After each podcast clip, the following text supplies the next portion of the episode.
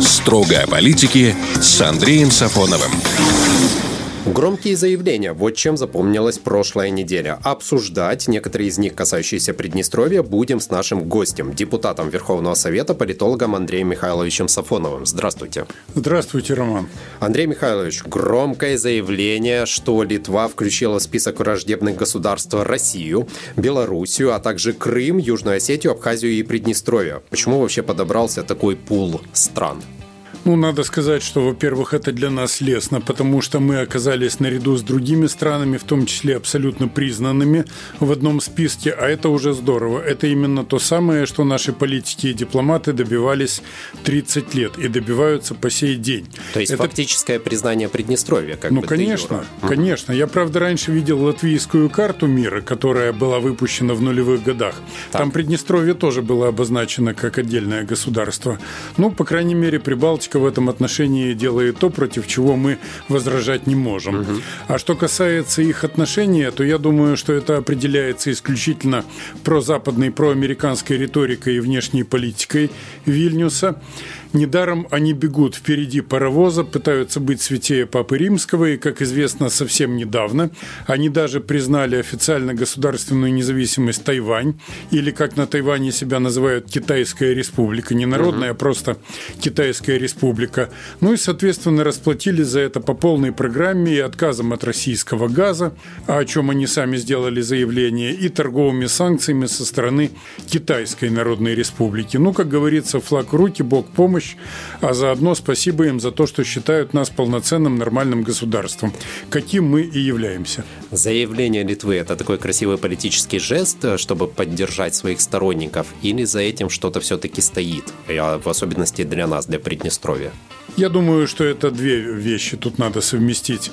Первое – это то, что от них требуют западники – побежать, и, как говорится, э, их пускают, можно сказать, вперед, как некоторые воины во время Второй мировой, в других конфликтах, они иногда пускают мирное население на минные поля. Угу. Взорвется, ну, потеря невелика. Ну, а если не взорвется, значит, хорошо, значит, мин там нет. Поэтому в данном случае Литву западники используют именно в таком виде. Ну, а что касается в целом вот э, той ситуации, которая складывается, надо понимать, что глобальное противостояние набирает обороты, и, по сути дела, мир строго начинает делиться сейчас по линии геополитического фронта. Это факт. А нам это чем-то грозит в экономическом, например, плане?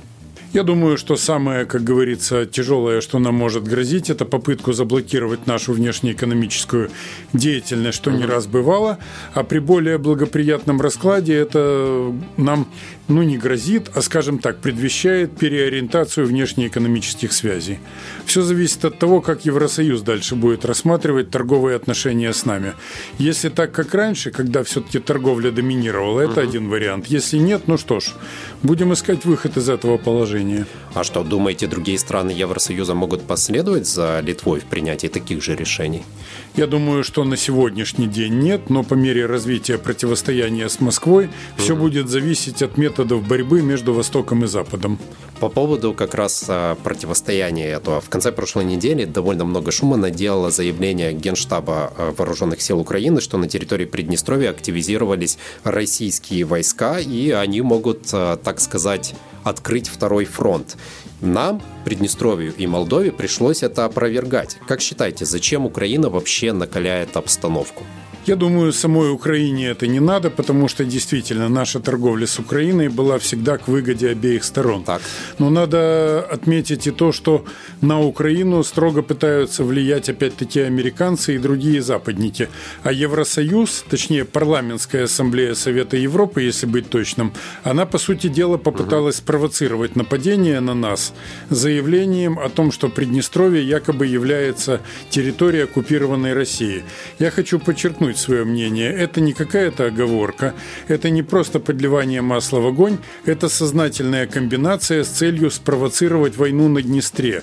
Это от начала и до конца сознательные действия, так их и надо рассматривать. Поэтому будем надеяться все-таки, что несмотря на те противоречия, которые сейчас вылились между Москвой и Киевом вот в такую форму, все-таки на Украине много здравомыслящих и, и политиков, и штабистов, если говорить о военных, которые будут все все-таки делать прямые и правильные выводы и не поддадутся на эти провокации.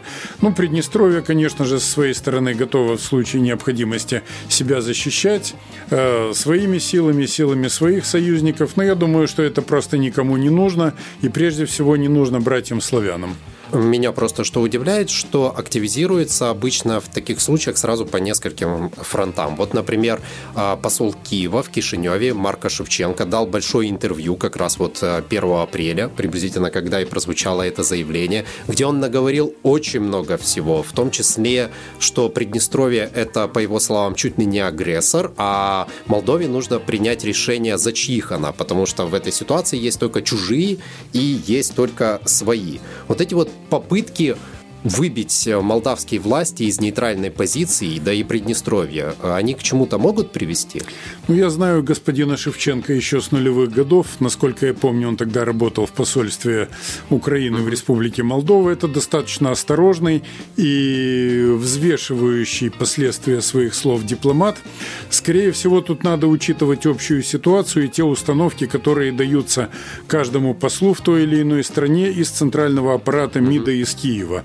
Я полагаю, что здесь были озвучены тезисы, которые сейчас спускаются сверху в экстремальной обстановке о том, что странам пребывания данных послов необходимо определиться и так далее. Это отнюдь не значит, что э, реально рассчитывают на то, что та или иная страна отойдет от защиты своих национальных интересов и будет э, эти свои интересы ставить во главу угла в зависимости от ситуации в данном случае между Россией и Украиной. Насколько я понимаю, в Молдове опасаются лишиться российского газа, да. опасаются обострить обстановку на Днестре, по крайней мере, раньше, чем будет дана отмашка на это, если она будет дана с Запада. Поэтому мне кажется, что это был своеобразный зондаж молдавского руководства. Угу. Но молдавское руководство отреагировало так, как, в общем-то, это и прогнозировалось. Оно заявило о том, что мы сохраняем нейтралитет, у нас есть вопросы с электроэнергией, с газом, поэтому мы будем продолжать ту линию, которую мы ведем. Но, повторяю, я возвращаюсь к западникам, которые хотят толкнуть Украину на войну в Приднестровье. Эта политика абсолютно сознательная, провокационная, и она направлена на то, чтобы воевать с Москвой чужими руками. Я читал расшифровку этого интервью, там была очень интересная фраза, что Украина вряд ли поддержит какой-либо способ урегулирования, в результате которого Приднестровье будет иметь право вето на внешнюю политику Республики Молдова или политику в сфере безопасности. То есть нам предлагают войти в состав Молдовы без каких-либо прав. Мне вот стало интересно, это мнение отдельно взятого политика или Украина и раньше предлагала такие механизмы урегулирования Приднестровского конфликта? Ну, если окунуться немножко в историю, мы должны вспомнить, что в 1992 году Леонид Кравчук, первый президент Украины, заявил о том, что он видит Приднестровье в статусе автономной республики. Угу. Он произнес тогда термин «республика», когда еще Москва не осмеливалась сказать об этом. Позднее говорилось о том, что Э, будет поддержана та форма, которую, в общем-то, воспримут между собой Кишинев и Тирасполь, но последние годы в связи с ухудшением российско-украинских отношений, в общем и целом Киев склонялся к поддержке позиции Кишинева, которая сводится к тому, что внешняя политика – это прерогатива исключительно так называемых центральных органов власти, то есть, так. опять же, Кишинева. А вот сейчас в данном случае, мне кажется, Киев исходит из той точки зрения, что он поддерживает своих союзников в Кишиневе. Там находятся в настоящий момент у власти правые силы.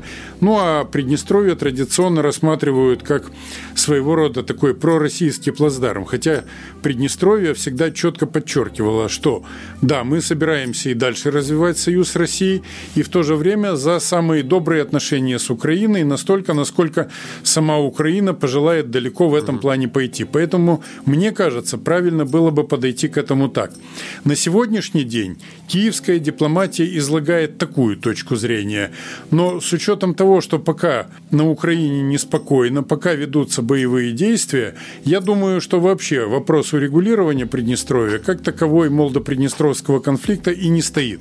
А уже после того, как схлынет острота накала, там будем посмотреть, как говорят в Одессе, что будет дальше, какие у кого будут позиции, позиции, заодно будем отстаивать принципиально и нашу точку зрения. Нет э, ощущения, что при этом формат 5 плюс 2 свернется и перестанет действовать как таковой. Например, Майя Санду, выступая после всех этих громких заявлений сейчас, она сказала, что допускает такую возможность. Ну, надо быть гибкими дипломатами и, конечно же, всегда предполагать самые незавидные обороты. Я хочу только сказать о том, что формат 5 плюс 2 вряд ли он будет работоспособен до тех пор, пока опять-таки не схлынет тот накал, который существует на Украине. Дело в том, что и Россия, и Украина – все это братские нам страны, братские нам народы там живут, и они одновременно являются не только посредниками, но и странами-гарантами. В данном случае жизнеспособность формата 5 плюс 2 как и любого другого формата, куда будут вовлечены эти две страны, во многом будет зависеть от того, насколько у них будет возможно рабочее взаимодействие между собой. В данном случае надо ведь четко понимать, что официально не денонсировано ни участие Украины в миротворческой операции, хотя отозваны 10 наблюдателей, но Украина подтвердила, что она продолжает сохранять свои обязательства угу. в качестве члена формата 5 плюс 2. И, конечно же, сам переговорный процесс, он еще включает в себя и объединенную контрольную комиссию, и какие-то посреднические услуги, услуги.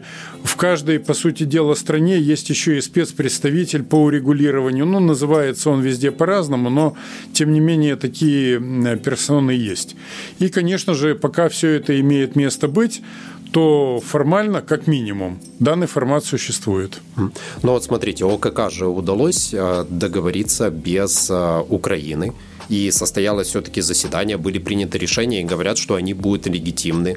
Почему без Украины мы не можем собираться в формате все-таки 5 плюс 2 и решать наши проблемы? Потому Дело что в том, что хочется же. Дело в том, что ОКК – это отдельно взятый орган, задача которого мониторить обстановку в зоне угу. безопасности. Так. Эту свою роль он в общем и целом выполняет. Там готовятся и утверждаются доклады военного командования и так далее и тому подобное. Но формат 5 плюс 2, если толковать это более расширительно, он включает в себя подготовку и переговорный процесс, которые ведут подписанию тех или иных документов. Пока документов таких нет – Пока позиции Кишинева и Тирасполя остаются, по сути дела, противоположными, а какой-либо компромиссный вариант никому выработать за все прошедшие годы не удалось. Поэтому, если мы подойдем к подписанию документов в данном формате, ну, представим себе такую возможность, uh-huh. хотя ее сейчас представить себе трудно, но все-таки. Вот кладут документы для подписантов. И в данном случае надо будет определиться. Или игнорируется Украина по факту, что, конечно, невозможно, если она сама о себе не заявит как так. о государстве, выходящем да, из данного да. формата. Или тогда придется идти на дипломатический конфликт, на что, я полагаю, на сегодняшний день ни одна из сторон идти угу. не готова. Поэтому, полагаю, опять-таки, надо набраться терпения, выдержать некую паузу и посмотреть, что там будет дальше. А Кишиневу невыгодно это затягивание переговоров? Кишиневу э, сейчас нельзя сказать, выгодно это или нет, потому что Кишинев не знает, чем закончатся события на Украине.